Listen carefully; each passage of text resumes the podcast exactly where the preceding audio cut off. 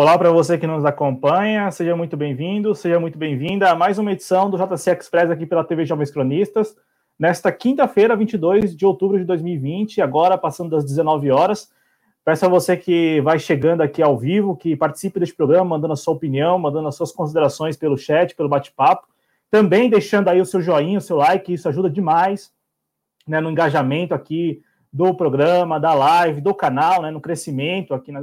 aqui no YouTube e nas outras redes sociais é, que nós também estamos transmitindo, né? Tanto no Twitter como no Facebook. É muito importante que você se engaje, né? Então, mande a sua mensagem, seja lá qual for. Só não vale xingar, mas mande a sua mensagem aí, participe deste programa, deixe o like, se inscreva no canal da T V Jovens Cronistas. Ao longo do programa também vamos pedir aqui para você que não conhece ainda, que passe a conhecer o canal da, da Gazeta Revolucionária, né? De onde é, fala o nosso companheiro Alejandro Acosta, ele que é um dos colaboradores, né, muitos de vocês já conhecem, mas tem aqueles que ainda não conhecem, então, porventura que não conheçam, passem a conhecer, buscar aí Gazeta Revolucionária no YouTube. Bom, mais do que tudo, gente, é importante que você se engaje, né? Então, mande a sua opinião, mande aí suas considerações. O programa de hoje tem aqui um tema que é muito caro, né?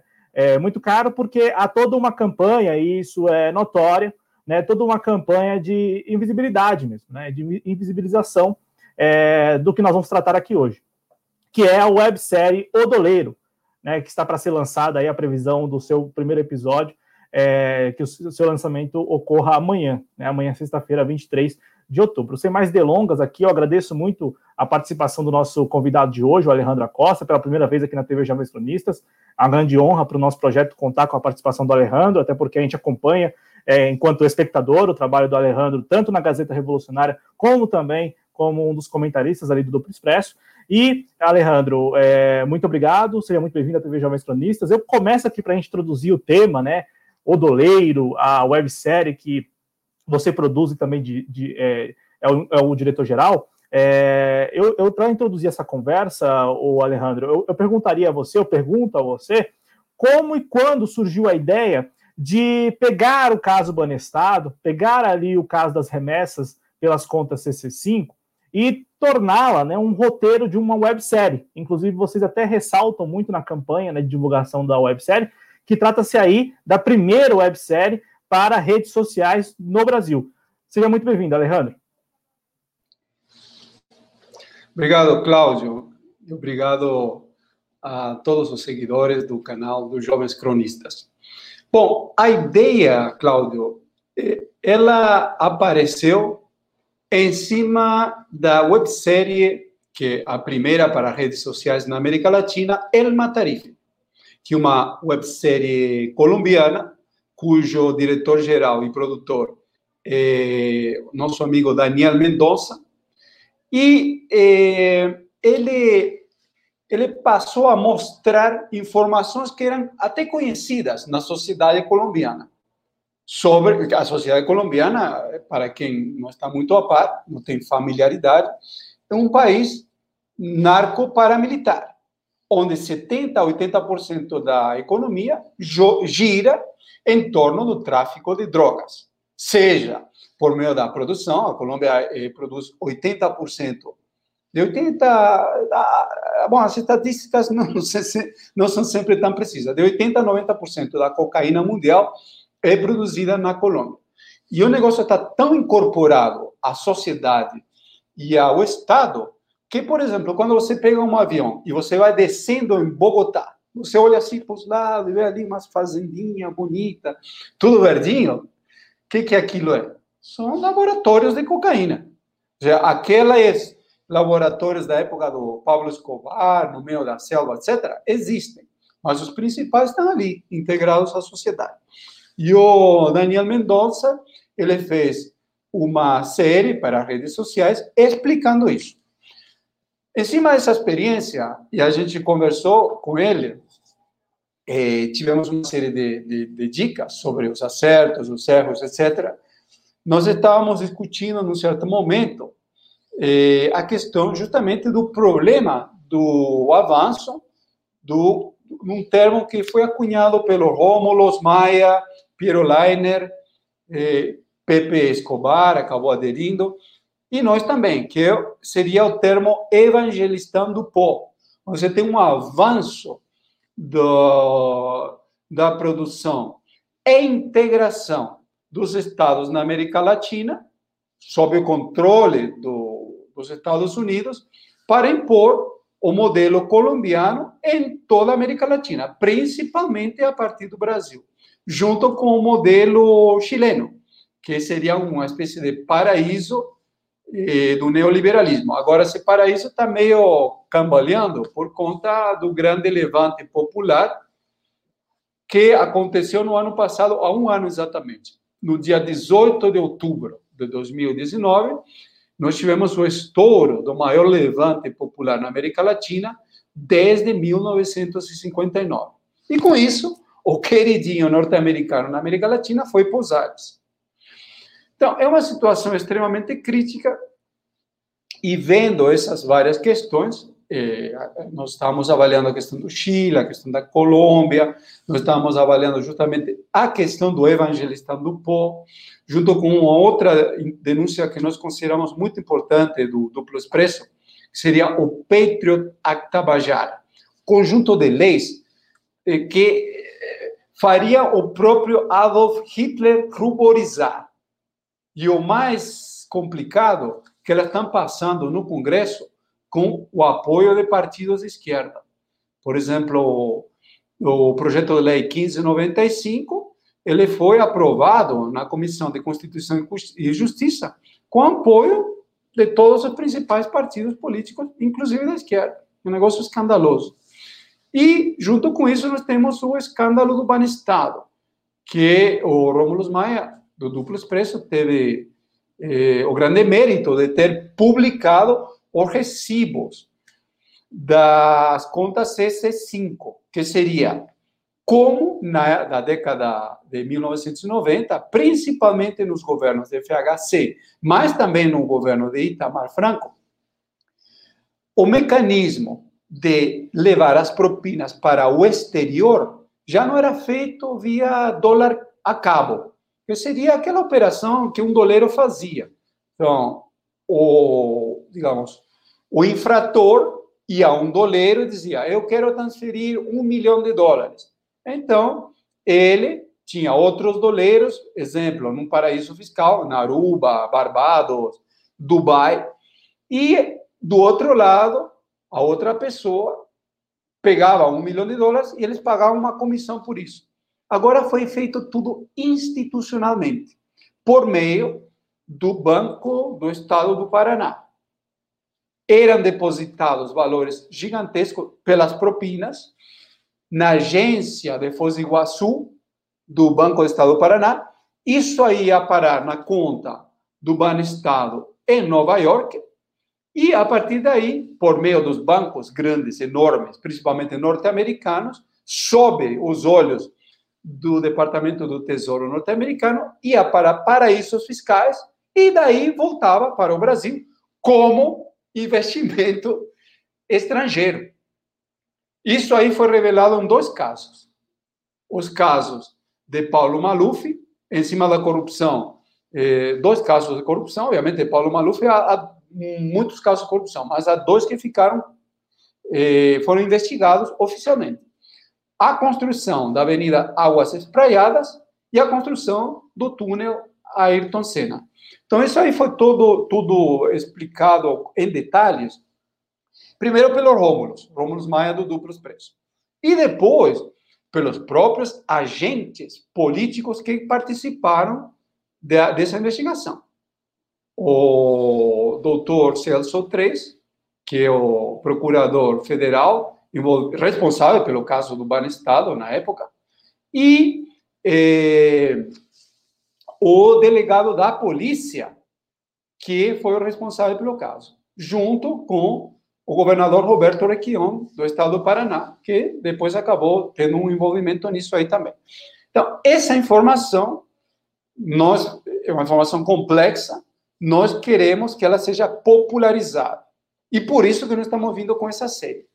Porque qual é o, o problema de resgatar essa questão histórica? Qual, qual é a, a atualidade? Que agora, devido ao aprofundamento da crise mundial, eles estão vindo para aplicar um novo Banestado. Um Banestado três ponto zero como fonte de propinas. Porque que nós eh, deveríamos destacar aqui que na época da F H C foi entregue meio Brasil a troco de nada. As privatizações, no geral, elas aconteceram por um valor de mercado mais ou menos oscilou entre um vírgula cinco por cento, no caso da Vale, a uns dez por cento, no caso da Petrobras, do valor de mercado. Só que um detalhe, pagos com títulos, que não, com dinheiro que não valia nada, que foi a dívida que foi renegociada em mil novecentos e noventa e três pelos futuros chefões do Ministério da Fazenda de F H C em Luxemburgo. E em um final de semana, assim, num toque de caixa, eles dobraram a dívida externa brasileira, brasileira e com isso se pagou as privatizações a troco de nada. Ou seja, o Brasil, meio Brasil foi doado. Agora, com Bolsonaro, eles estão vindo pela outra metade do Brasil, nas mesmas condições, mais ou menos. Junto com isso, nós temos o, o aperto do regime político, essa série de leis que eu estava comentando, para aplicá-las contra quem ousar protestar. E o Estado, como um todo, ele está sendo convertido num Estado narco-paramilitar. Aí também tem um outro mérito do Duplo Expresso, que foi a divulgação De, da integração do, das bandas de criminais que atuam no Brasil, principalmente o P C C e o Comando Vermelho, ao Estado. Há um artigo muito interessante escrito pelo próprio Rômulo Maia, que se chama Quem Matou Marielle Franco, que até eu mesmo acabei traduzindo para o espanhol e também para o inglês, e divulgando ampliamente, principalmente na América Latina. Porque aí você tem a trilha de como que isso aconteceu. Então, em outras palavras, nós estamos eh, buscando popularizar, re, eh, revelar essas denúncias que são ultracríticas e que teriam que gerar um grande debate na sociedade brasileira. Porque o objetivo de quem comanda as alavancas eh, da, do poder mundial, e no caso do Brasil e da América Latina, os Estados Unidos, eles estão querendo nivelar a situação da população brasileira por baixo, ao nível do Haiti. Isso que eles estão fazendo. Destruindo, até com o risco de destruir a nação brasileira. O risco é extremamente grande. Então, esse que é o, o assunto principal que nós vamos estar tratando nessa minissérie. Melhor, essa websérie, né? Essa websérie, ela tem doze capítulos, já foi passado o trailer. Foi lançado no Duplo Expresso na terça-feira passada. Amanhã sai o próximo capítulo, em três línguas, e na, nos, nas próximas sextas-feiras sairá um capítulo por semana. Até porque temos as eleições e a gente, no meio da campanha eleitoral, nós queremos mostrar para a população brasileira a... É, um pouco dessa realidade que é oculta pela grande imprensa e por, e, e por quem controla o poder no Brasil e quem é o seu cúmplice. Também é importante destacar que essa série está indo para o mundo, está indo para a América Latina. Nós temos o Duplo Expresso divulgando, nós divulgando, e também temos parceiros por país que estão divulgando em vários países. Eles estão muito interessados em conhecer essa situação, porque tem o caso da Lava Jato, que nós também vamos desvendar algumas questões na, na, na, na série. Então... Perfe... É, perfeito. Não, seria isso, assim, é, como concluir, a primeira ou... introdução. Ah. É, não, é que é, é algo que eu gostaria de destacar, que é essa questão de popularizar mesmo o tema, né? Porque estamos tratando aí, você elencou, né, alguns dos pontos a serem explorados, ou que já estão sendo explorados pela websérie, até porque a produção já está em andamento, né? Amanhã sai o primeiro episódio, e pelo que você falou mesmo, são três episódios que já estão produzidos. Temos né? três, eh, três capítulos já prontos, e estamos trabalhando no, no quarto capítulo, nesse momento. E a gente... E a gente vai exibir aqui daqui a pouco o trailer, né, para que a gente até possa fazer uma, de repente, uma análise é, de alguns pontos, de algumas particularidades dessa websérie, né, Eu até destaquei algumas com o próprio Alejandro aí no particular, né, nos bastidores, porque, é, de fato, assim, é muito importante quando nós temos iniciativa, e, e este é o ponto que é, nos leva aqui, da parte dos jovens cronistas, a tratar desse tema, né, é muito importante quando nós temos iniciativas independentes, alternativas, efetivamente contra-hegemônicas. Porque o que nós até questionamos muitas vezes aqui, Alejandro, né, não é muito da nossa praxe fazer isso, né? A gente, assim, nesses dois anos que estamos no YouTube, também antes lá no portal, hoje no portal com os cronistas que publicam suas colunas, nós não, geralmente nós não estamos a reboque da mídia corporativa, sem fazer nenhum juízo de valor, mas nós não estamos. Eu acho que o papel da mídia independente é exatamente colocar na pauta alguns assuntos que, por óbvio, a mídia hegemônica não irá tratar, até porque acaba que influenciando é, ali nos seus próprios interesses, né? Tendo algumas implicações nos interesses da grande mídia. Então, é óbvio que não, não tratarão. Então, a gente vai aqui rapidamente passar no chat, na sequência a gente volta para destacar esse ponto da popularização mesmo do tema, né? Você trouxe aí a questão do Banestado, que remete ainda à década, final da década de noventa, início da década, ali da primeira década do, do século vinte e um, mas, por exemplo, você também trouxe aí um pacote de projetos de lei que nós aqui da T V Jovem Pan acompanhamos também de perto, muito em função da cobertura do Duplo Expresso, mas também é, com apuração própria, indo ao portal da Câmara, acompanhando a tramitação ali de perto, desses P Ls, né? Inclusive tem até uma colinha aqui no meu computador dos P Ls, né? O P L quinze noventa e cinco, vinte e quatro dezoito, enfim, é, tem o decreto também que faz parte aí deste combo, né? Então a gente tem, é, e isto já do ano passado. Então, assim, você tem o Banestado que remete aí a algo de vinte anos, mas tem algo que é do ano passado, que inclusive ainda segue em tramitação na Câmara, Munici- na, na Câmara dos Deputados, né? Segue lá em tramitação no Congresso Nacional. Antes, passando aqui no chat rapidamente, agradecendo muito a audiência do Manuel, Messi- é, Manuel Messias, é, também por aqui a Never, grande companheira aqui dos Jovens Cronistas. Ah, o Divino Alves, que está por aqui também é, dando boa noite, o Joaquim Alves, é...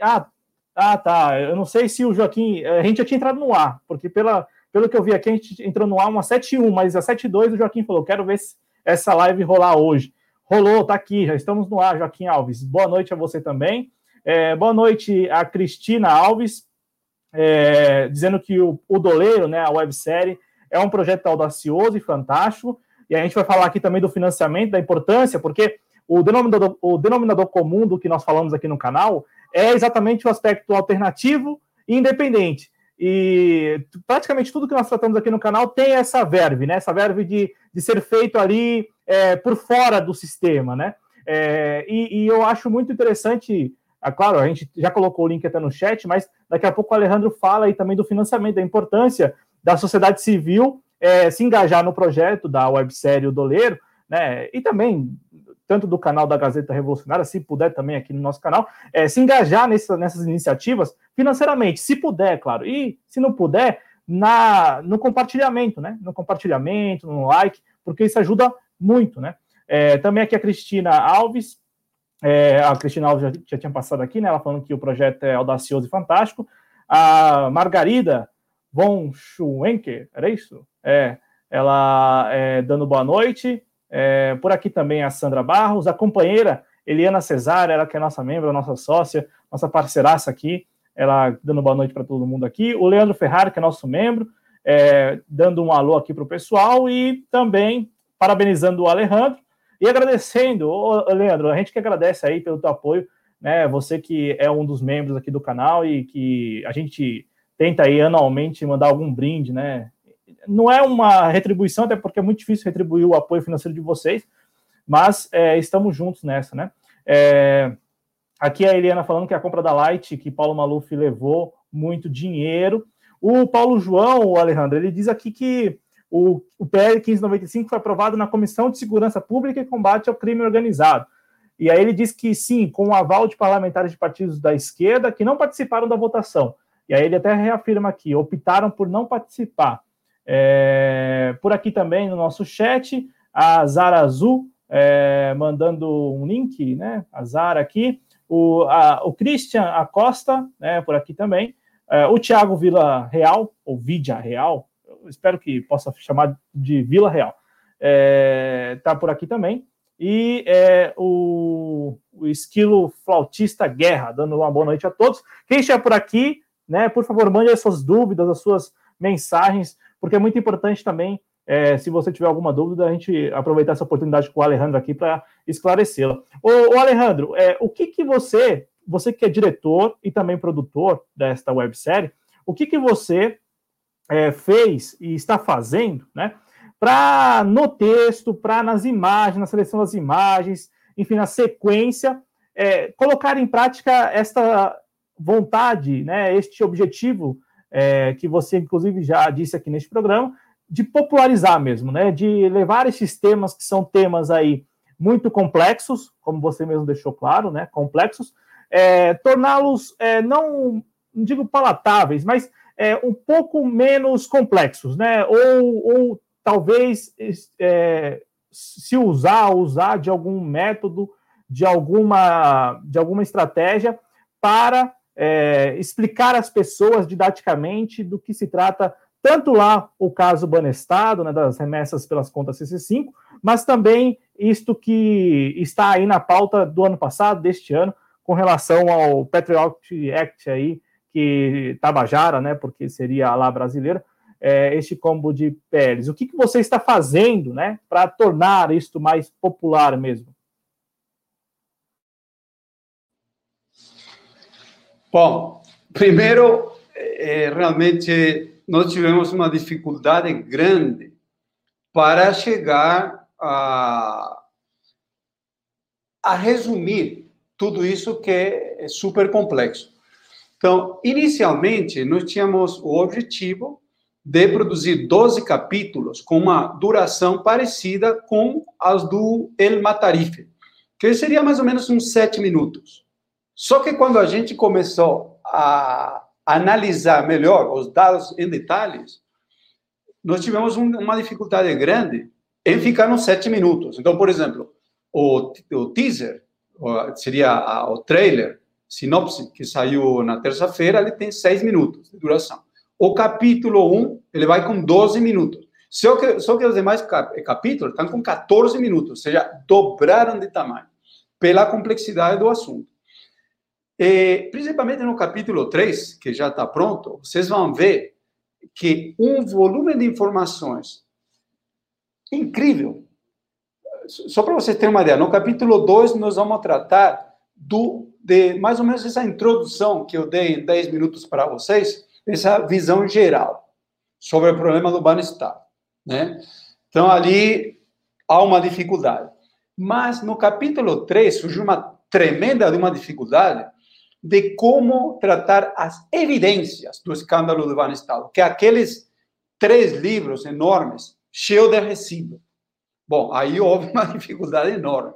Então, nós tivemos sérias discussões com eh, o pessoal da produção. Tem um diretor de, de arte eh, famoso, já, que, já, oh, que já participou de vários filmes com gente muito famosa, trabalhando conosco.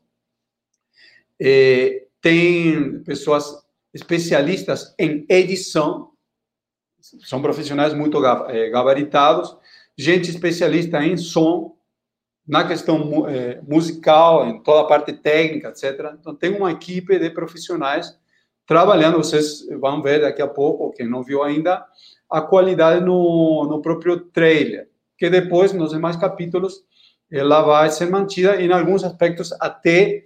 E vai ser até ser superado. Vou, vou dar uma experiência pessoal.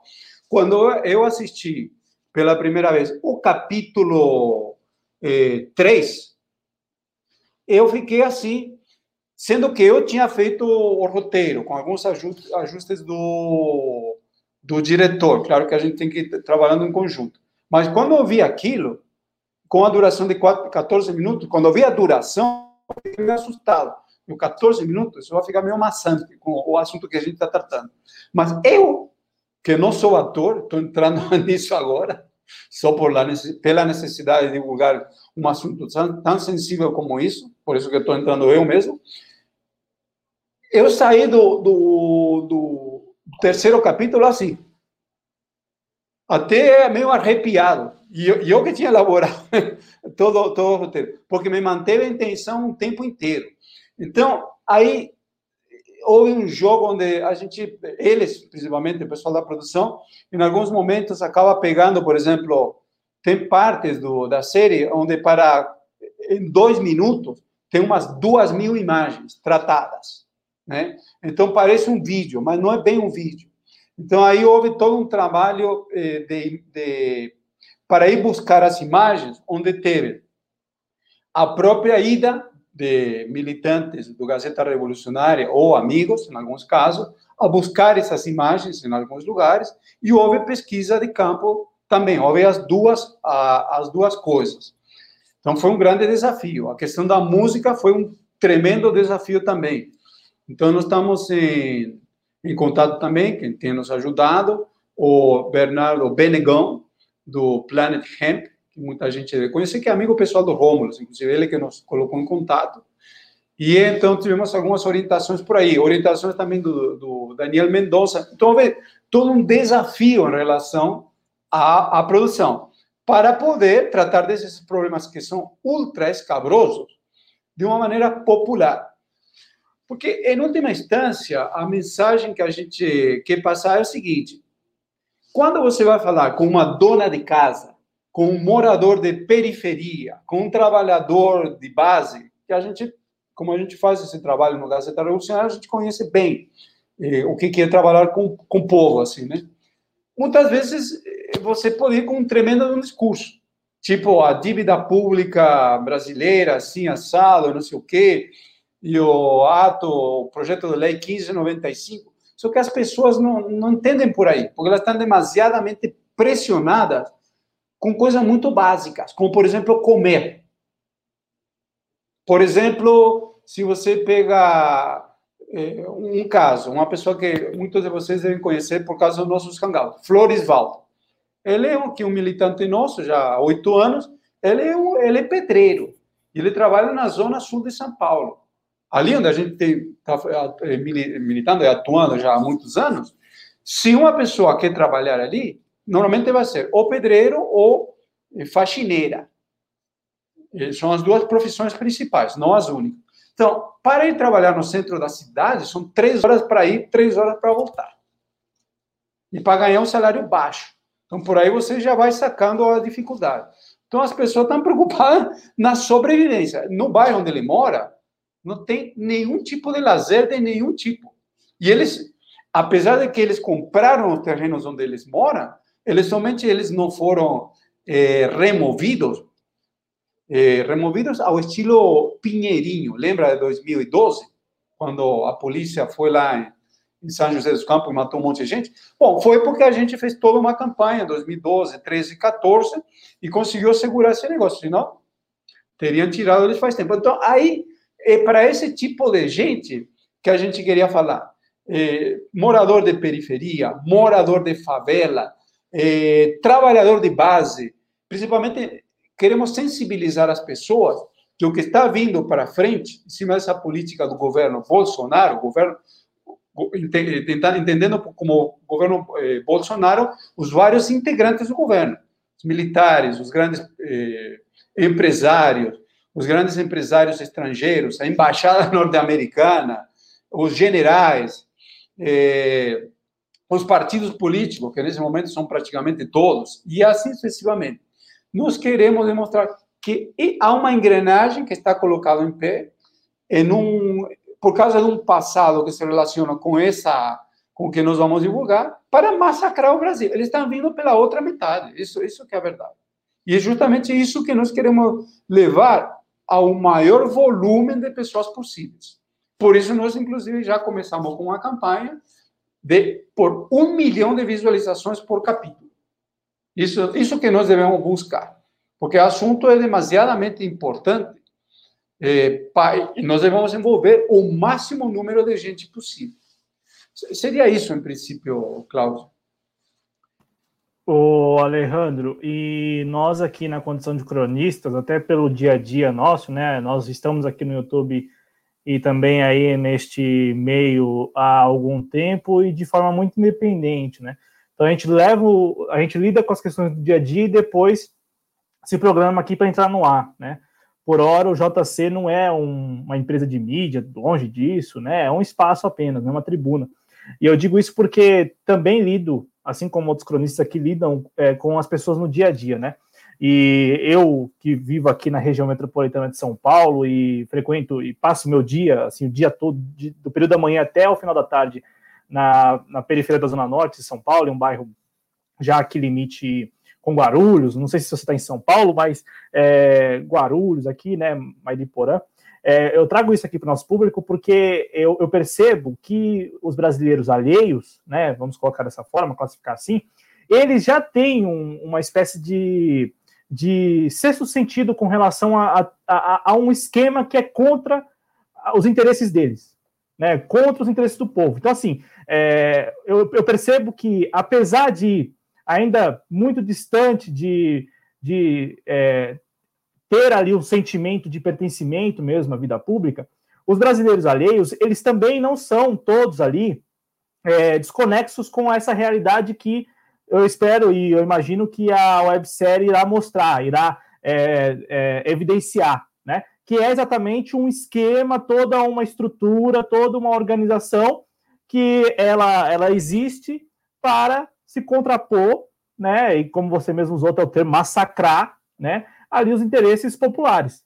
Então, assim, o, o brasileiro alheio, ainda que ele não participe das discussões, ele, ele, ele, ele compartilha com outras pessoas que, peraí, ó, lá em cima, na cúpula, eles estão todos organizados contra eu, contra eu trabalhador, contra eu popular, né? Então, assim, é bem, é bem interessante isso, porque é, é exatamente o, o que me parece, né, que falta é, é, é, é estruturar uma narrativa, né, para levar a essa pessoa esses assuntos um pouco mais complexos, porque a, a, as pessoas, de maneira geral, elas já, já se enxergam É, dentro de um sistema que é todo organizado para massacrar os seus, seus interesses, né? Seu, as suas demandas e tudo mais. Então, assim, não por acaso essa, essa, essa retórica do combate à corrupção pega com muita facilidade, porque as pessoas já se enxergam como prejudicadas, né? E eu espero que a, a websérie O Doleiro, a partir aí deste seu roteiro, né, com, claro, toda a, a participação aí da equipe, possa... É, mostrar a essas pessoas que, de fato, existe essa estrutura, mas essa estrutura ela vai muito além do que, por exemplo, a mídia hegemônica fez com a Lava Jato nos últimos anos, né? Mostrou a partir da Lava Jato nos últimos anos. Vai muito além disso, né? É, é muito mais bem organizado, né? E aí, ô Alejandro, se me permite, se você quiser complementar algo nesse sentido, ô Alejandro, você fica à vontade, porque é, é exatamente o que me veio quando você vinha falando sobre o trabalhador lá, né, o, o pedreiro, ou a diarista, ou o cara que trabalha numa loja de, de sapatos, enfim, uma loja de um real, né, num comércio, de maneira geral, no dia a dia. Ele, ele ainda que ele não tenha muito contato com essa pauta, né, a pauta do, do Banestado, a pauta dos P Ls todos, a, a, a pauta também que me parece que vai ser um pilar aí da websérie, você pode até...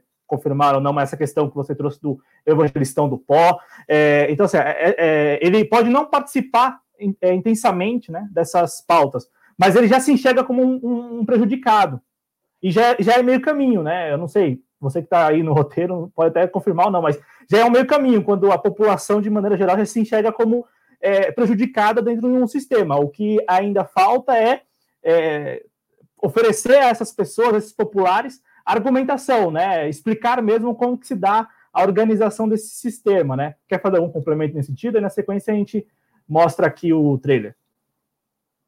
É, bom, sim, mas não muito, porque é exatamente isso, né? Que você acabou de falar.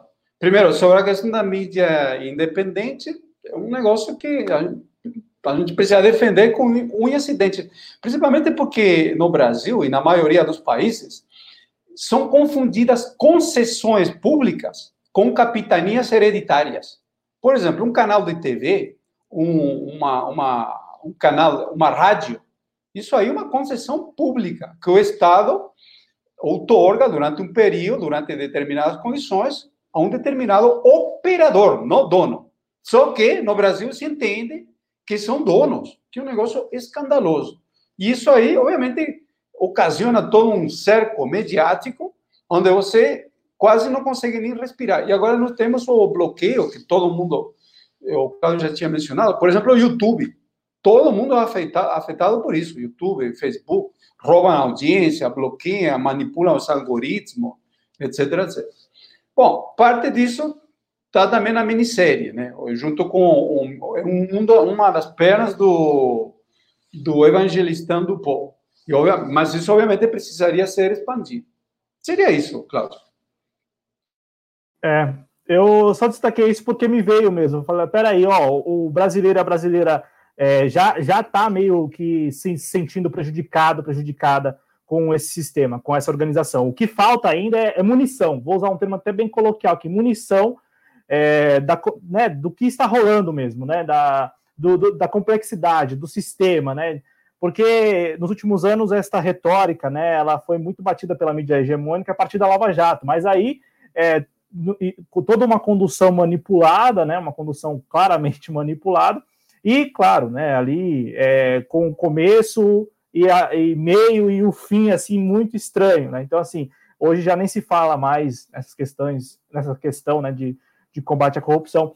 Ô, ô, Alejandro, eu vou exibir aqui neste momento o trailer. O Alejandro já disse, né, o trailer tem seis minutos, por isso que o Alejandro falou dos episódios aí. Se o trailer tem seis minutos, os episódios vão ter mais mesmo, então dez, catorze minutos, mas todo mundo na expectativa, né? E aí, na sequência, o Alejandro já volta falando, é, se tiver já o horário, né? Eu sei que sairá amanhã no Duplo Expresso, no canal do Duplo Expresso.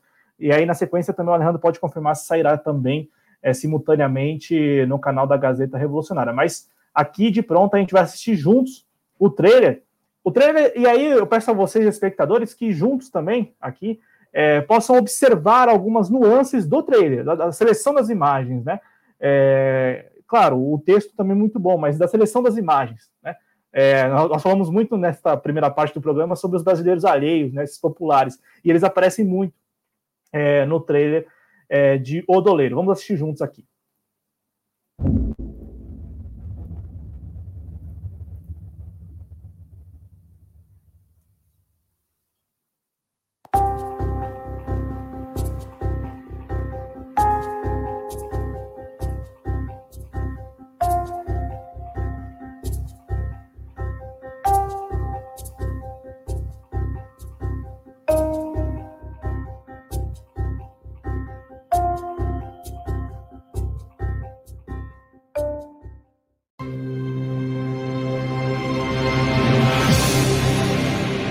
De entrar na faculdade.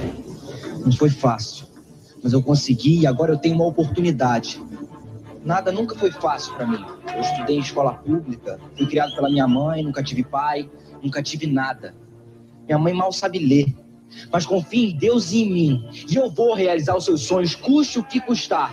Mas quantos iguais a mim, melhores do que eu, mais inteligentes do que eu, nunca tiveram uma oportunidade na vida? Estão nas ruas, nas drogas, no crime. Ninguém nasce mal, ninguém nasce bandido. É tudo uma questão de oportunidade. Oportunidade!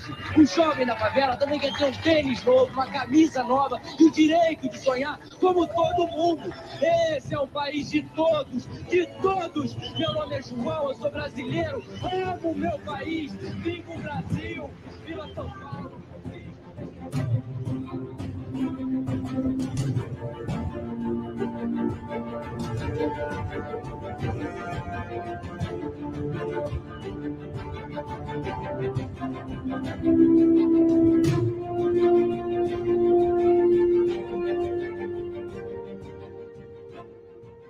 Brasil, um país de contrastes, onde a opulência convive com a miséria mais absoluta, desde as grandes cidades até a selva, penetrando no Amazonas e no Mato Grosso.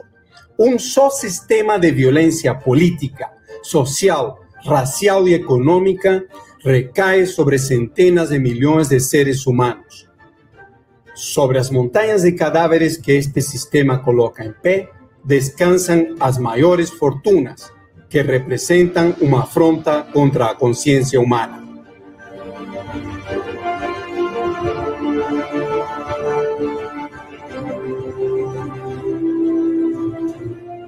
Neste marco econômico, político e empresarial, se unem capitalistas nacionais e estrangeiros, juízes, militares, jornalistas, parlamentares e narcotraficantes para criar e fortalecer a figura conhecida como O Doleiro.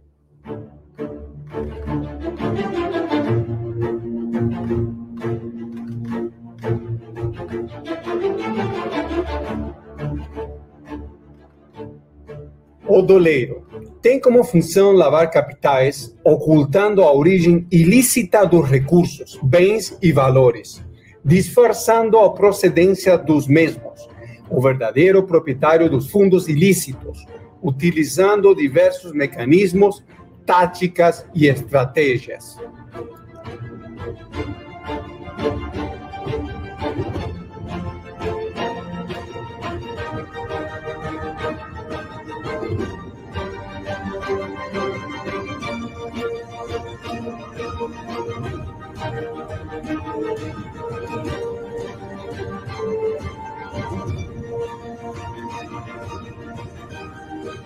Este documentário conta com a participação dos principais agentes públicos que investigaram o escândalo do Banestado, o maior escândalo de corrupção no Brasil.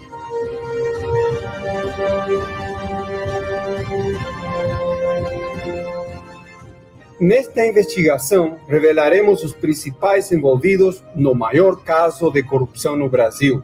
Iremos expor as empresas que participaram, os operadores financeiros e políticos.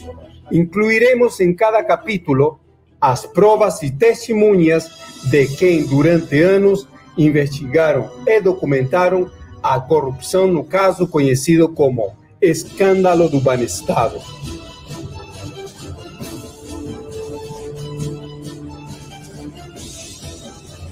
Apresentaremos a investigação sobre o escândalo do Banestado e revelaremos a trama oculta que organizaram as grandes empresas multinacionais para apropriar-se de todo o Brasil, contando com o apoio entusiasta de capitalistas e políticos brasileiros de todos os partidos.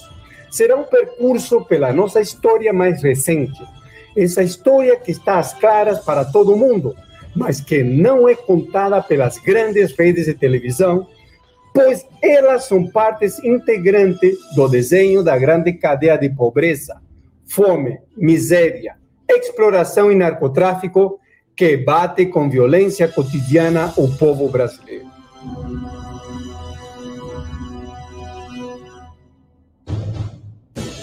Esta é a história de O Doleiro.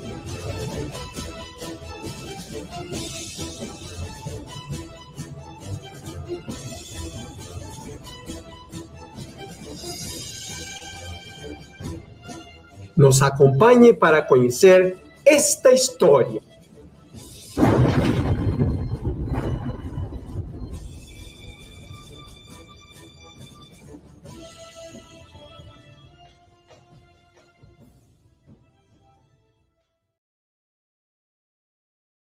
Bom, este é o trailer impactante de O Doleiro, que estreia amanhã.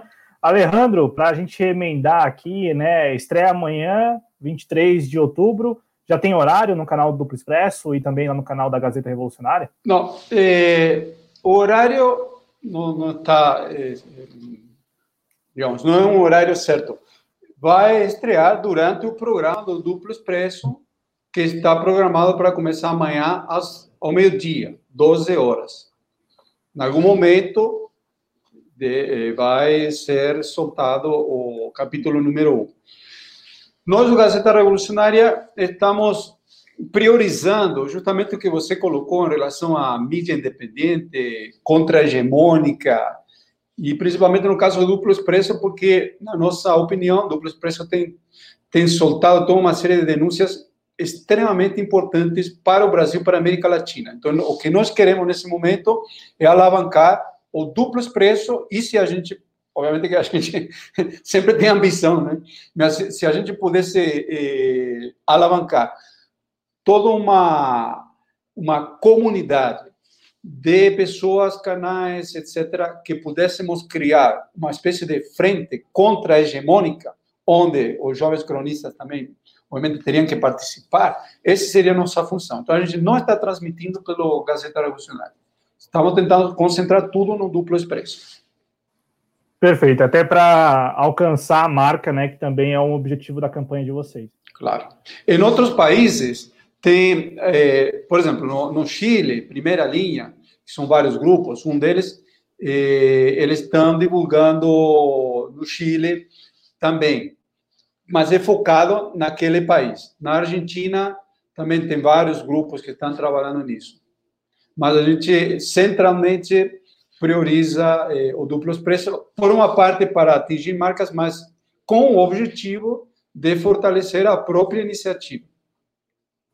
Ô Alejandro, é, eu quero aqui conversar com você, aproveitar que a gente mostrou o trailer e eu até comentei isso aqui por alto.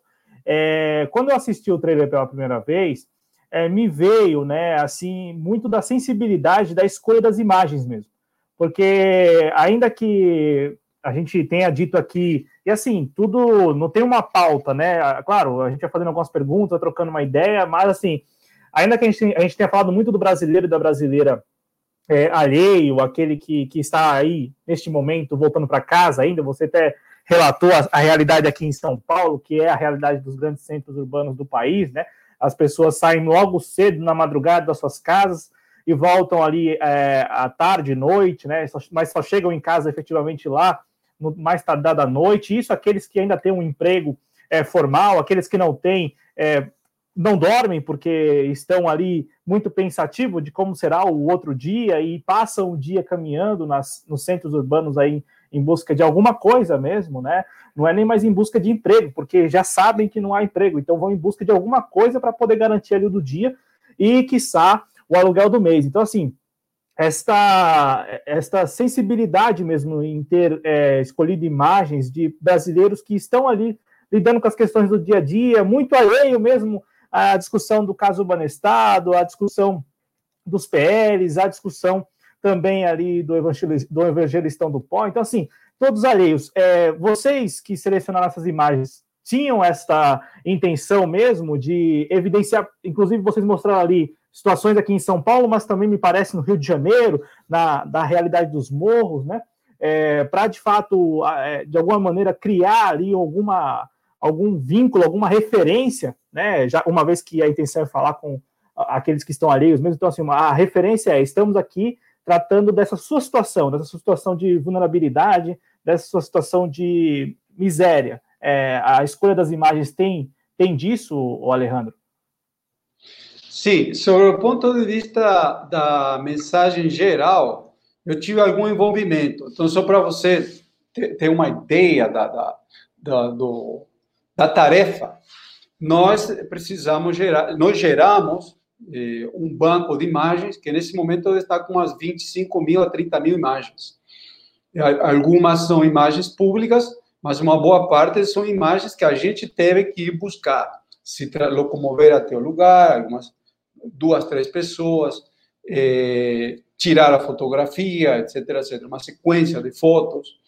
E aí entra muito da sensibilidade, da experiência artística do time que está trabalhando conosco.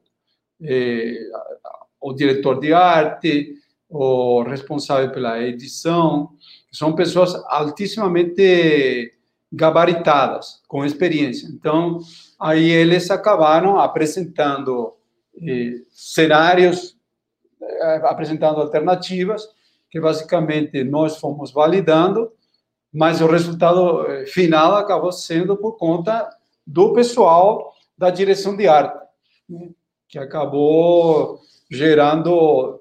Nós conseguiu entender muito bem a mensagem que a gente queria passar e acabou gerando esse resultado artístico que, na minha opinião, é de alta qualidade. Até o próprio... Eh, pessoal da primeira série latino-americana para, para redes sociais, de El Matarife colombiano, ele achou que o resultado ficou superior ao próprio, ao próprio Matarife, sendo que Matarife estava com um orçamento de aproximadamente o triplo de eh, o que tem o Doleiro, sendo que a duração de cada capítulo de Matarife é da metade do tempo. Então, eles trabalharam com condições... Eh, financeiras mais favoráveis, menos, digamos assim, heróicas, de que no caso do O Doleiro, mas, por outra parte, nós conseguimos entrar em assuntos que, no caso do Matarife, eles ficaram um pouco, um pouco presos na hora de desenvolver. Em outras palavras, digo isso porque eh, a gente acabou aprendendo com experiências passadas, com os acertos. Matarife, que não assistiu, recomendo a todo mundo assistir. É uma série para redes sociais, a primeira na América Latina, que é de altíssima qualidade. E a gente tentou aprender com eles para seguir em frente, pegando dicas, etcétera. Basicamente é isso, mas a gente tem muito essa preocupação de poder, justamente, poder levar essa, essa visão, chamemos, contra-hegemônica, contra o sistema, para grandes massas com quem você não vai discutir, por exemplo, o problema da dívida pública ou, ou dos P Ls, senão você tem que discutir de uma maneira que ela consiga se, se sintonizar, se prender mais, e popular, com o objetivo justamente de popularizar. Seria isso, Cláudio. E o formato, né, Alejandro? O formato que, queremos ou não, é, é um for, formato que vem é, encontrando muita adesão junto ao público brasileiro, né? O formato de série, de websérie ou de minissérie, como você mesmo falou, né? Essa questão de episódios, de ter ali uma data ao menos, mesmo que não tenha um horário, mas uma data para a disponibilidade, né, do, do novo episódio. É, então, assim, isso, o formato, né, pega bastante. Que é até uma adequação mesmo, né? Eu fico imaginando, você que é, é muito de lives, de, de participação em, em transmissões ao vivo, né, tratando de assuntos é, muito complexos também, né, ainda que não aí esses assuntos, mas que você trouxe aqui com relação ao, ao doleiro, mas trazendo aí muito do noticiário da América Latina e tal, teve que adequar, né, este, para este formato, né, o formato da, da série. Eu vou passar aqui no chat e na sequência a gente segue conversando aqui, até porque a gente quer saber, né, eu, eu, eu quero saber, eu espero que o nosso público, eu imagino que o nosso público também queira saber, é, você até falou isso agora, né, de, de chegar às massas, é, com que fim, né? É, porque eu, eu, eu, eu vejo a websérie O Doleiro como um material, né, um material aí para a gente, para que todo militante, né, que, que está acompanhando todo esse momento da história brasileira com muita atenção e também assim com uma,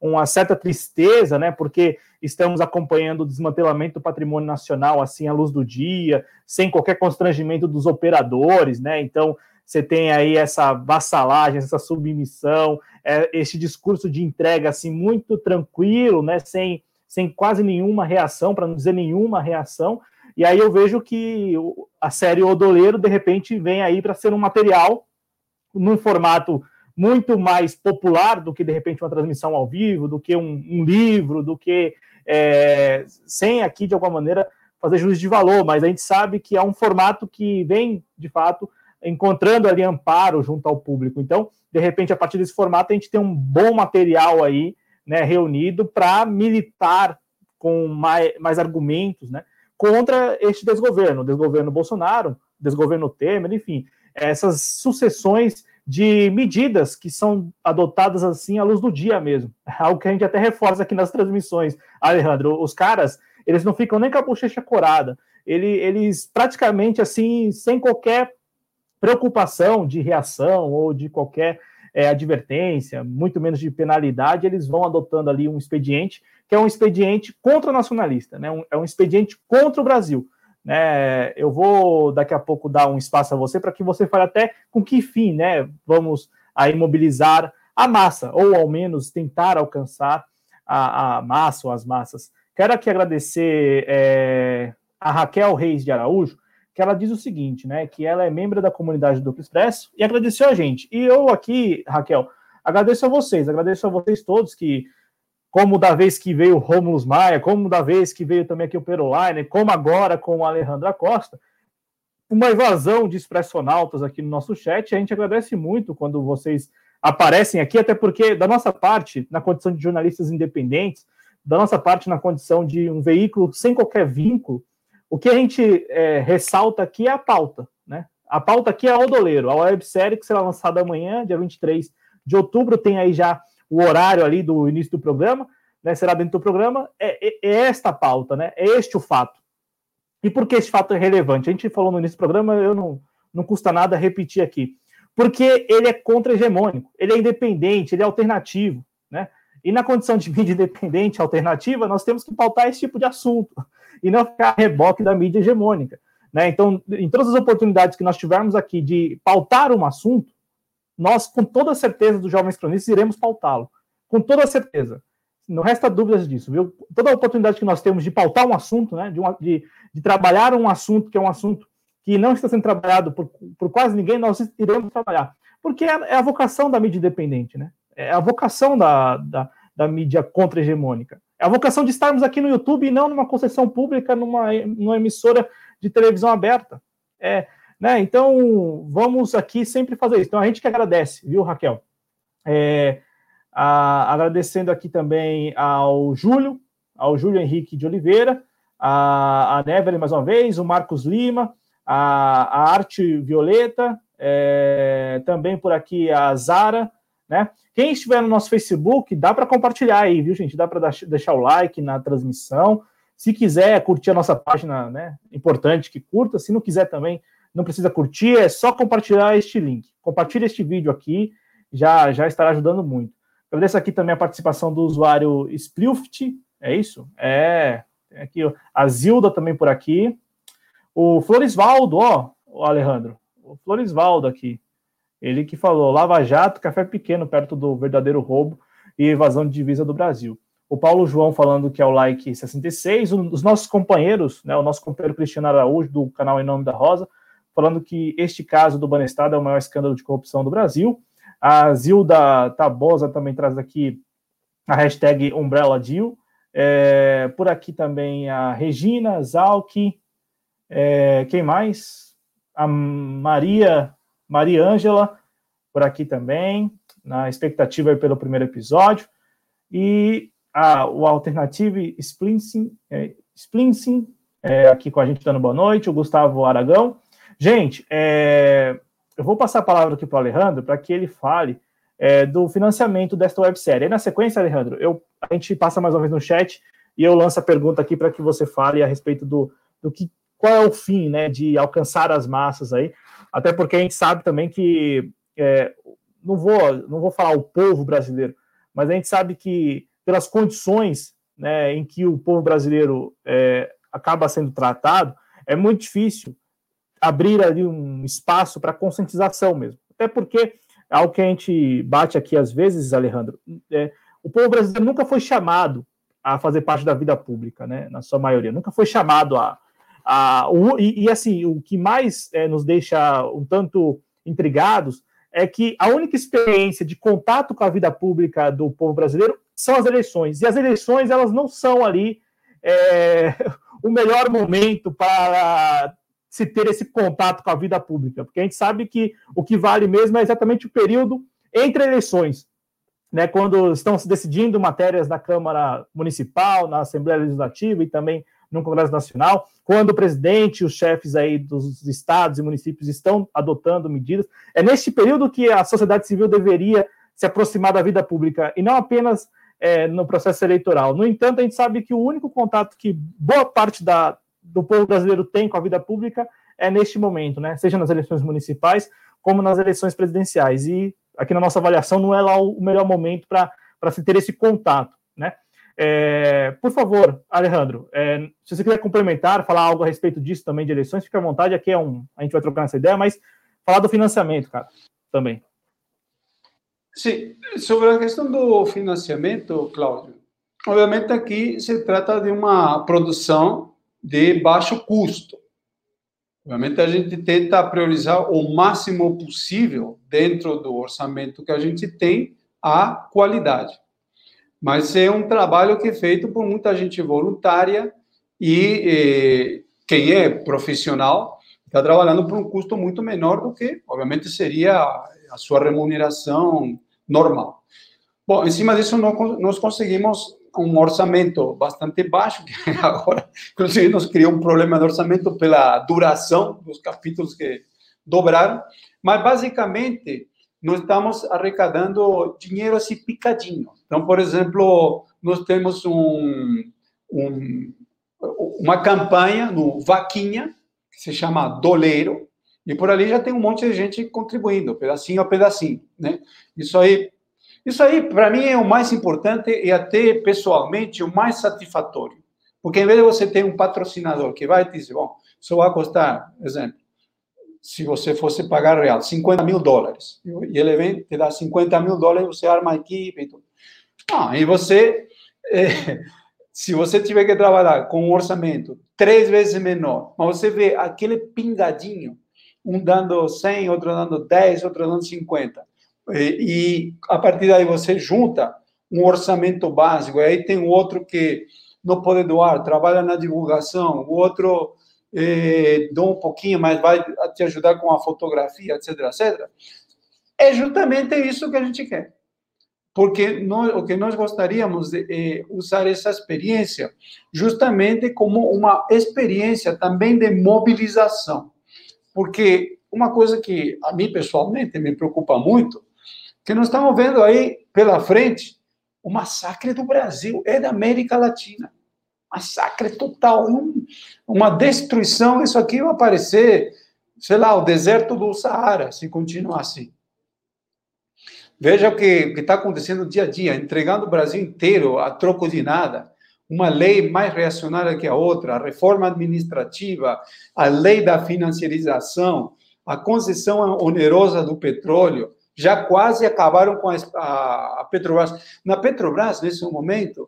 tem menos de trinta e cinco mil empregados concursados, de um total de quatrocentos mil. Ou seja, já acabou. E entregando um pedaço atrás do outro, a troco de nada. Os Correios, onde nós tivemos, temos uma atuação importante até agora, inclusive nos Correios, houve, acontecendo ali as duas, as duas únicas greves eh, nacionais contra o Bolsonaro. Bom, basicamente porque a gente está impulsionando isso, senão nem ali aconteceria nada. Mas o ponto é que eles estão tentando entregar os Correios por mais ou menos três por cento do valor.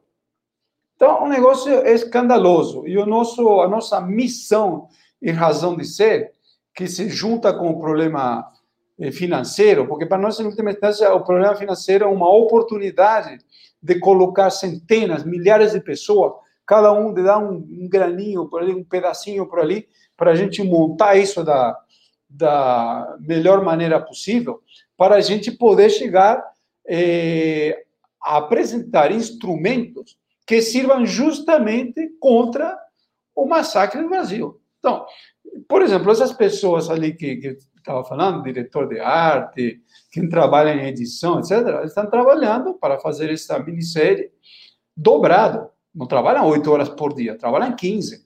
Eu mesmo, quando estava trabalhando no início mais perto deles, eu estava trabalhando vinte horas por dia, a esse nível. Durante umas quatro semanas.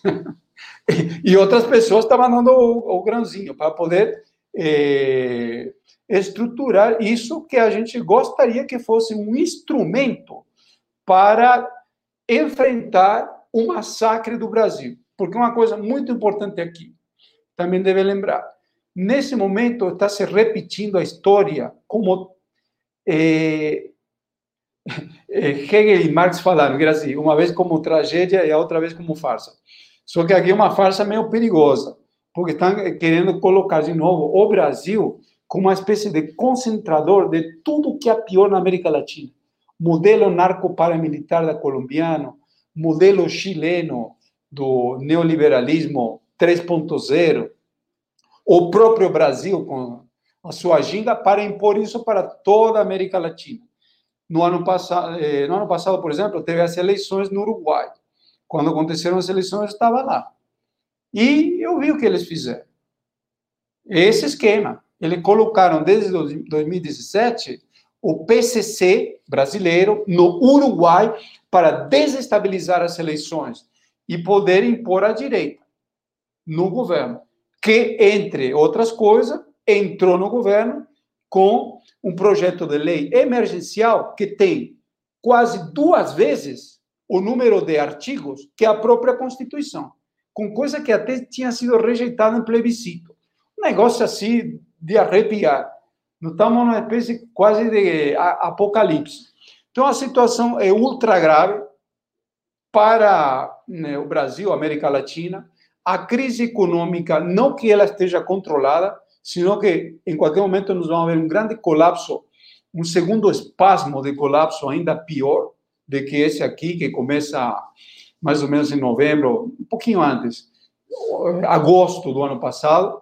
Entre setembro e, outubro, e novembro do ano passado, o, o Banco Central norte-americano entregava para operações de overnight, para fechar as contas dos grandes bancos, portanto, das grandes empresas, cem bilhões de dólares por mês. Dá para perceber o que é isso aí? É um negócio de, de assustar isso aí. O tanto de dinheiro que recebia. E, providencialmente, em março, estoura a, a, a questão do coronavírus. E esconde todo o problema da crise capitalista, econômica. E nós temos que só nos Estados Unidos repassaram para as grandes empresas oito trilhões de dólares entre março e agora. E não que isso salvou o país da crise, salvou as grandes empresas da crise. Agora, o que nós temos...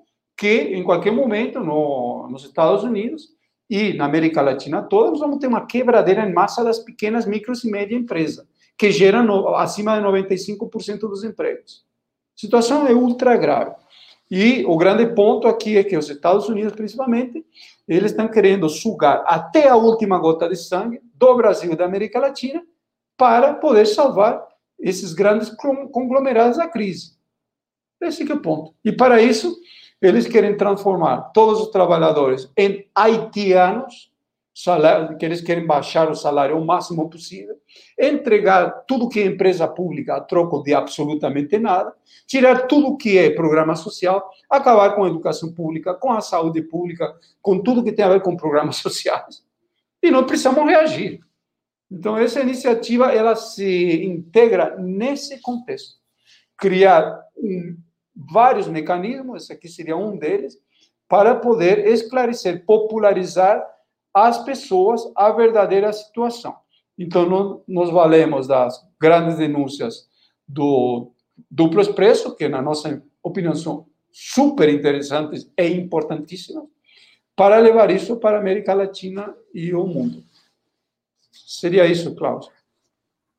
Ô, ô Alejandro, antes de dar sequência aqui com você, eu quero só pedir ao nosso público, o Adriano Garcia, inclusive, chegou aqui no nosso chat, né, cumprimentá-lo aqui, e fazer da, das palavras dele as minhas também, é pedindo para que o nosso público deixe o like, né, deixe o joinha, porque é, a partir desses mecanismos, né, o joinha, se puder contribuir financeiramente, mandar um superchat, um superstick, ainda aqui em valor módico, de noventa e nove centavos e tal, é a partir desses mecanismos que o algoritmo entende, né, que o conteúdo é mais relevante, mas não é mais relevante. Para ele, financeiramente, é rentável, né? Ainda que, vejam vocês, valores módicos de noventa e nove centavos. Por quê? Porque o YouTube, ele abocanha trinta por cento, né?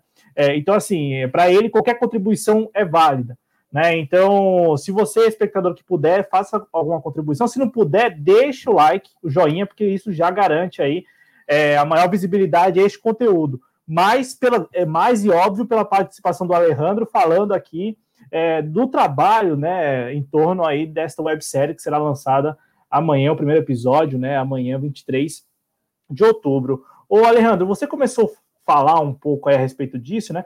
É, nós aqui compreendemos que a intenção é, de fato, estimular uma conscientização e, de repente, estabelecer uma massa crítica, né? Crítica ao, ao real desmonte, né? Ao que de fato está sendo realizado, implementado contra o patrimônio nacional brasileiro e, por consequência, contra o povo brasileiro, né? Que vive na miséria, e isto não é nenhum exagero, não é sensacionalismo, né? Nós temos aí uma situação catastrófica de brasileiros desempregados, isto segundo o I B G E, e isto até onde o I B G E alcança, né? Temos aí milhões de brasileiros que já estão desalentados, portanto, já não se enxergam mais como cidadãos pelas dificuldades financeiras, né? ao mesmo tempo em que nós temos uma junta que desgoverna o país e um Congresso Nacional que é, tem lá suas, seus momentos, né? É, até porque não é de hoje que o lobby é o que impera no Congresso Nacional, né? Então, quem tem mais força de lobby acaba ali conseguindo que os seus interesses sejam é, aceitos, sejam ali satisfatoriamente contemplados, né? Ô, Alejandro, o que vocês esperam a partir da websérie e, de repente, alcançando este número, esta marca de um milhão de views por episódio, É, com relação às pessoas mesmo, né? A mobilização que isto, com toda certeza, é, irá gerar, né? As pessoas acompanhando este material e compreendendo a, a complexidade aí desse esquema, dessa estrutura toda, o que vocês esperam? Vocês esperam que, a partir disso, uma mobilização seja é, ali viabilizada e, de repente, a partir dessa mobilização, estas...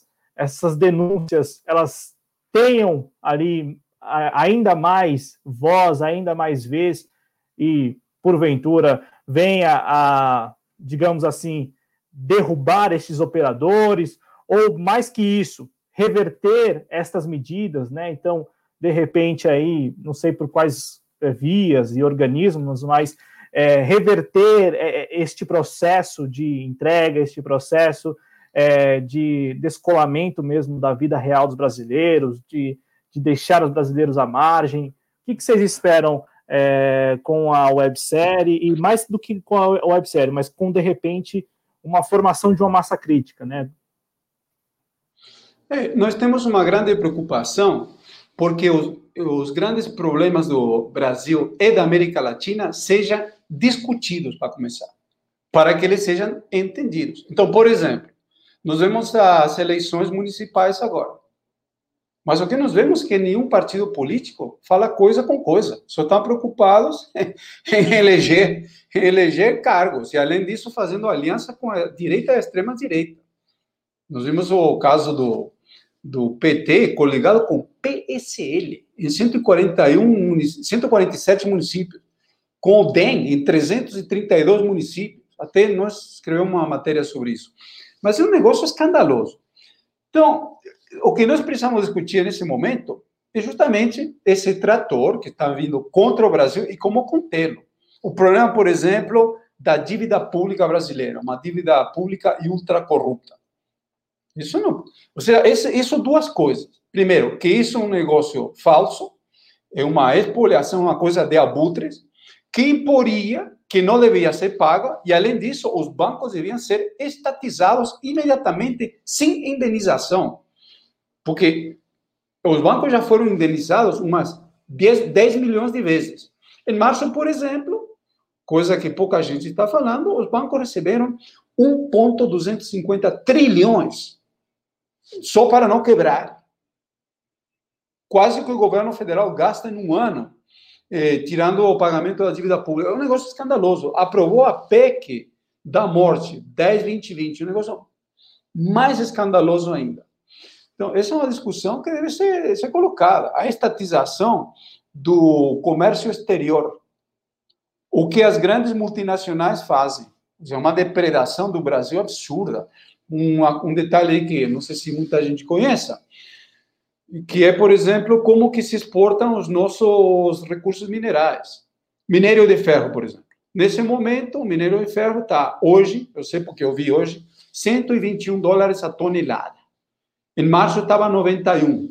Com um monte de dinheiro público que tá, as grandes empresas estão recebendo, o que está acontecendo é que elas estão aplicando esse dinheiro na especulação financeira. O preço do petróleo caiu, está em quarenta e um dólares hoje, quarenta e dois, quarenta e um, dependendo do tipo de petróleo. Ele estava em cinquenta e cinco, sessenta em março. Só que o minério, por exemplo, de ferro estava em oitenta e nove, noventa, agora está em cento e vinte e um. Como explicar isso? O cobre, o tanto que aumentou, a soja, etcétera. Porque há especuladores, há atravessadores. E um detalhe aqui. Quando o Brasil vende minério de ferro à China, o Brasil recebe vinte por cento do valor, só que a nota fiscal não vai para a China, vai para uma das bolsas mercantis de futuro. Chicago, Londres, Nova, eh, Zurique, Singapura, etcétera. E ali, essas bolsas botam os oitenta por cento restantes e isso vai diretamente para a especulação financeira, que especula diretamente com derivativos financeiros e faz com que tudo o que é matéria-prima tenha um custo de pelo menos vinte a trinta vezes mais do que devia ter, para que um punhado de parasita continue com seus privilégios. E nós vamos falar um pouquinho disso aí na minissérie, embora não seja o nosso foco. Mas é um negócio escandaloso. Já isso deveria estar sendo debatido. Deveria ser estatizado os bancos, o comércio exterior, todas as grandes empresas, etcétera. Porque isso aí, um Deus nos acuda. Só que para fazer isso, deveriam ser tomadas outras medidas. Por exemplo, com essa burocracia eh, estatal que nós temos, eles não vão querer fazer nenhuma operação a favor do Brasil. Eles querem entregar o Brasil inteiro. Então, precisa eh, começar a debater quem que poderia fazer isso, por quais mecanismos. O povo vai continuar meio inerte para sempre. Esses organismos que deveriam ser organismos de luta, que estão mortos e enterrados, tipo as centrais sindicais, a maioria do, dos organismos sociais, os sindicatos, os próprios partidos políticos. Nós temos que continuar colocando o futuro, nosso futuro, das nossas famílias, nossos filhos, nossos netos, nas mãos dessas, dessas pessoas que evidentemente estão compradas. Nós, por exemplo, do Gazeta Revolucionária, como disse, nós impulsionamos as duas únicas greves contra o governo Bolsonaro, que já é um negócio escandaloso, porque nós não controlamos sindicato, nem federação, nem central nenhuma. A última greve nos Correios demorou cinco semanas e foi quebrada por essa corja aí, essa turma, com meio por cento dos votos da categoria. E um negócio muito importante em relação à greve dos Correios, todos os partidos políticos, todos, contra a greve. Todas as centrais sindicais, todas as federações, todos os sindicatos. Negócio nojento e escandaloso. Recomendo a quem se interessa pelo assunto. Aí se viram... A gente fez um dossiê, chama Dossiê dos Pelegos, que está no capítulo seis. Nós damos uma, toda uma série de detalhes sobre como isso funciona. Mas é um... É, digamos, nós não podemos aceitar isso. Nós precisamos levar esse debate sobre esses grandes problemas nacionais. Primeiro, a verdadeira esquerda que está começando a se formar. A esquerda democrática, a esquerda nacionalista, revolucionária, para discutir os grandes assuntos. E depois, justamente, permeabilizar isso, permear isso para a sociedade. Nós precisamos debater o que precisa ser debatido com a população. Nas eleições e depois das eleições. Nós precisamos salvar o massacre, salvar, salvar o, mas, o Brasil e a América Latina do massacre. Na nossa opinião, nesse momento, está em jogo, inclusive, a própria sobrevivência da nação brasileira. O Brasil pode virar uma Somália, uma Síria. Da mesma maneira que estavam tentando dividir o estado do Pará em três para poder, poder roubar melhor o, o minério de ferro, outros mineiros, e ao mesmo tempo poder plantar soja, etcétera, ali, até eucaliptos, eles podem, em qualquer momento, querer fazer isso com o Brasil inteiro. Então, nós precisamos nos colocar em pé, levantar as bandeiras de luta real que a nossa atual esquerda jogou na lata do lixo faz tempo.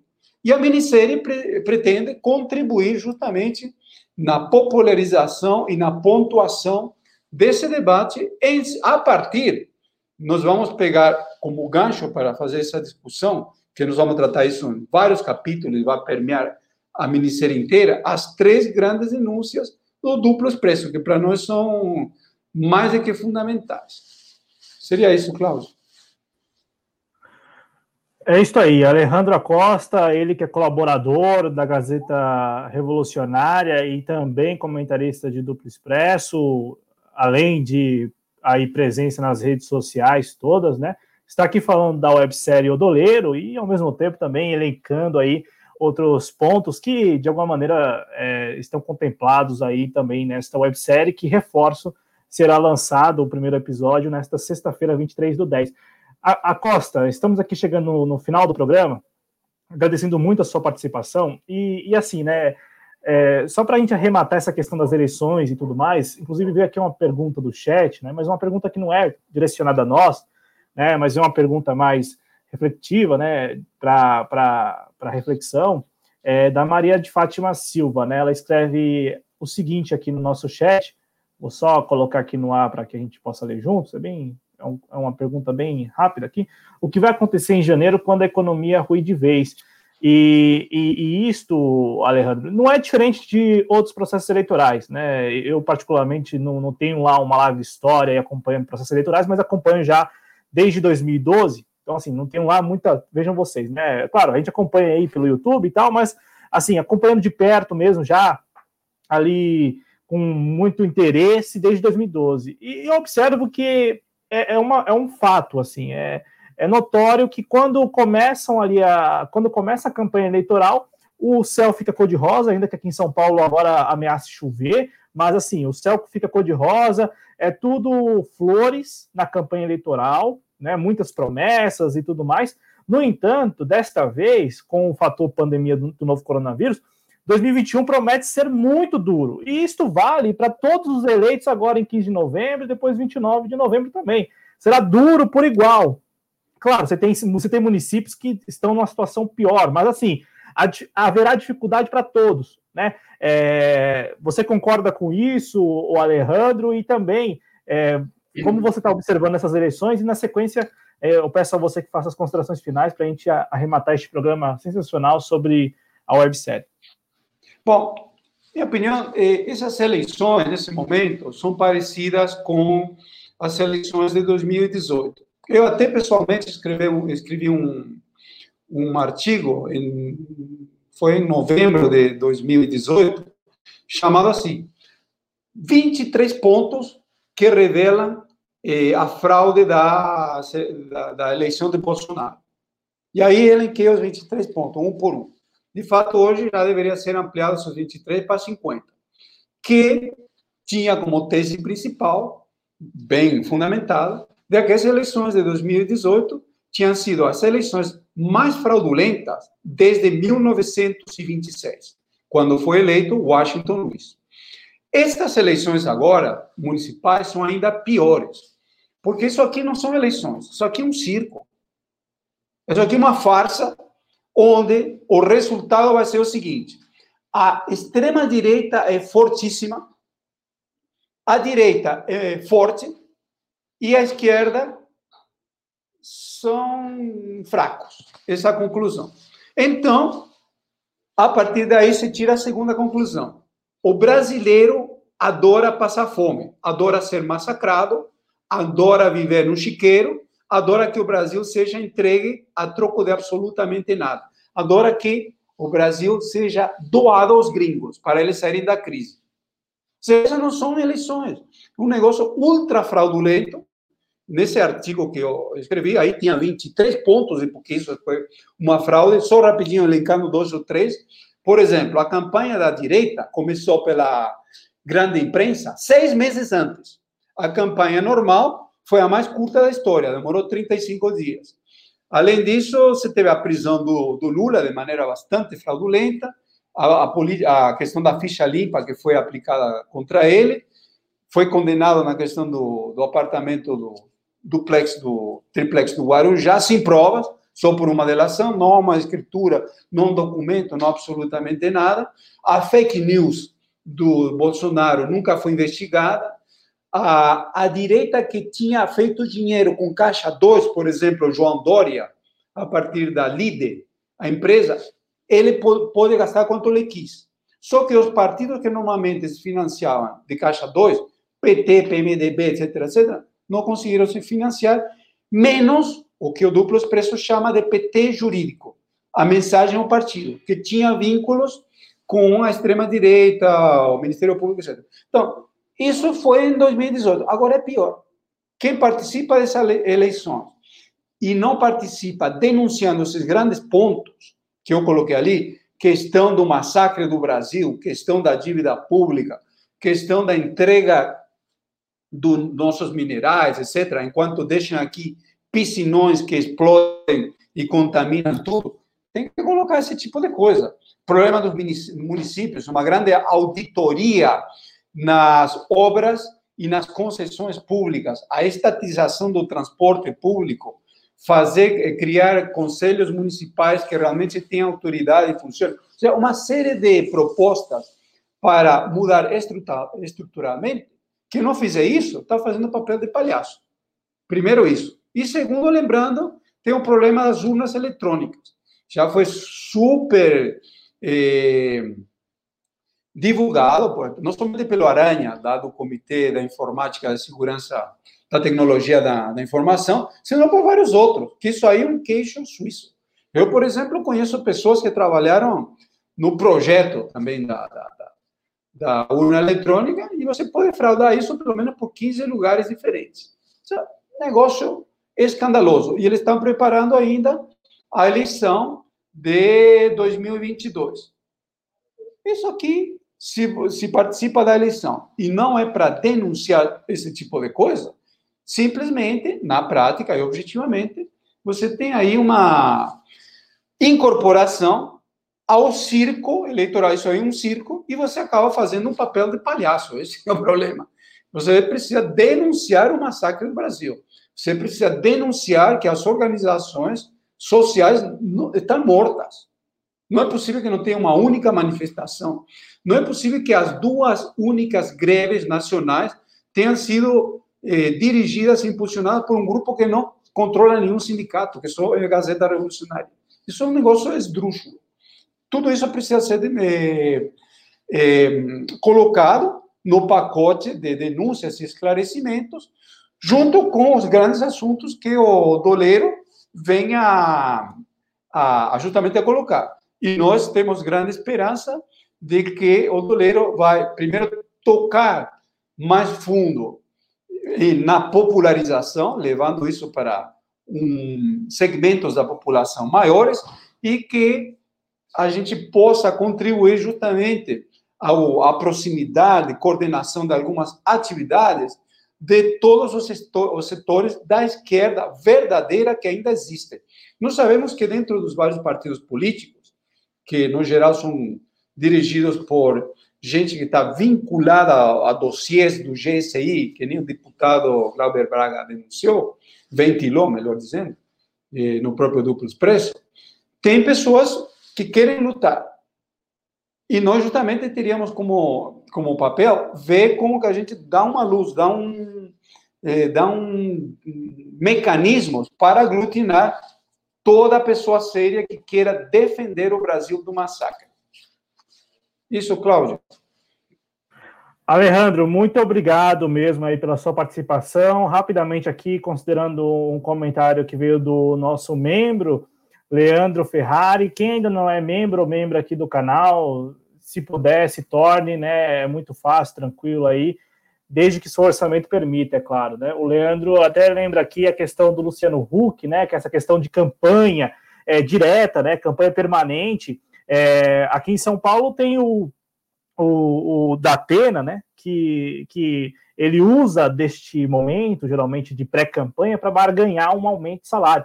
Então, ele sempre está cogitando e ventilando que vai se lançar e tal, para estabelecer ali um acordo mais favorável à sua permanência na Bandeirantes, né? Então, assim, a, a gente tem, de fato, uma campanha permanente, né, na televisão. É, a, rapidamente aqui, agora há pouco, enquanto nós estávamos no ar, chegou a informação de que aqui em São Paulo o candidato aí, bolsonarista, ele passa a desidratar nessas pesquisas que tem lá suas ponderações, né? É, e, e, e isto, de alguma maneira, é, é, é algo que já aconteceu em outras eleições. No entanto, começa-se a, de repente, é, desvincular uma coisa, Alejandro, que é, nos, nos, não é que apenas nos entristece, mas é algo que não é, inter, não é muito aceitável, que é, por exemplo, como você mesmo acabou de falar, a vinculação de uma figura que não tem nada de popular, que não tem nada de um agente público que, que é, elabora políticas públicas e tal, é, que é o Celso Russomano, um cara avesso a tudo que é popular, com o mais pobre, como as pesquisas estavam apontando até semana passada aqui em São Paulo. Apontavam que a periferia de São Paulo estava com o Russomano. E, e é, é o que você acabou de falar do, do tipo, o povo vai às urnas e, de repente, chancela, né, chancela exatamente este processo entreguista que a gente está acompanhando, ou, de alguma maneira, de alguma maneira, o que você trouxe aqui com palavras e até com expressões muito mais é, enérgicas, né, do tipo, olha, é, é o povo que chancela a vida na miséria, né? Então, é, Alejandro, muito importante a sua participação aqui no canal. Eu agradeço muito, viu, a sua disponibilidade. É, parabenizo mais uma vez o trabalho, tanto na Gazeta Revolucionária como no Duplo Expresso. E fique à vontade para fazer suas considerações finais, reforçando que amanhã, né, amanhã tem aí o primeiro episódio. É, é, de fato, a gente, a gente fez essa live aqui para falar muito desta websérie, para que todos nós possamos compartilhar, compartilhar esse primeiro episódio, segundo episódio, os doze episódios aí. E que, Alejandro, a websérie O Doleiro seja a primeira de muitas aí, porque o formato me parece que é, é o formato mais adequado mesmo para alcançar é, este público que a gente falou tanto nesta transmissão. Muito obrigado, meu companheiro. Bom, eu que agradeço ao, ao você, Cláudio, e ao, e ao canal, né, aos jovens cronistas, e eu faço um chamado ao final, todo mundo assistir o programa no Duplo Expresso amanhã, que vai ser um programa muito importante, vai ter o Piero Leiner, o Pepe Escobar, vai ter eh, o Jorge, Eduardo Jorge Vior, e um dirigente do P D T que me esqueci o nome, desculpem. E, então vamos prestigiar o Duplo Expresso, vamos assistir o, o, o lançamento do primeiro capítulo, que depois vai ser publicado em, em, no YouTube também, de maneira independente, e depois vamos divulgar com muita energia rumo a um milhão de visualizações. Nós precisamos avançar no caminho de furar a bolha. Nós temos que furar essa, esse cerco mediático. Vamos furar a bolha e as próximas, eh, as próximas temporadas ou séries novas que nós eh, viermos fazer, vamos tentar fazer incorporando várias organizações, entidades da esquerda democrática, nacionalista e revolucionária para trabalharmos juntos contra o massacre do Brasil, pelo nosso futuro, das nossas famílias e dos nossos filhos. E muito obrigado, mais uma vez, Cláudio, pela oportunidade. Valeu, Alejandro Acosta, foi um prazer, foi um prazer também estar aqui com o nosso público, pedindo a todos que deixem o joinha, se ainda não deixou o joinha, o like, né, que se puder contribuir financeiramente aqui com o projeto, contribua, aí os mecanismos todos na descrição do vídeo, e se não puder contribuir financeiramente, não se constranja, se engaje neste projeto que a T V Jovem Pan Cronistas, se engaje também na Gazeta Revolucionária, e se ainda não acompanha o Duplo Expresso também, é, passe a acompanhar e participar das discussões. Lembrando que há uma vaquinha aí disponível para você também ajudar a financiar este projeto, essa produção que é a websérie O Doleiro. O link está na descrição do vídeo também neste chat, no chat aqui no YouTube. Valeu, Alejandro, muita saúde para você e para sua família, para todos os nossos espectadores também, muita saúde e para vocês todos que estão com a gente e para suas respectivas famílias. Alejandro, até uma próxima, viu? Valeu. Obrigado. Valeu, espectador, se cuida, viu? Tchau, tchau.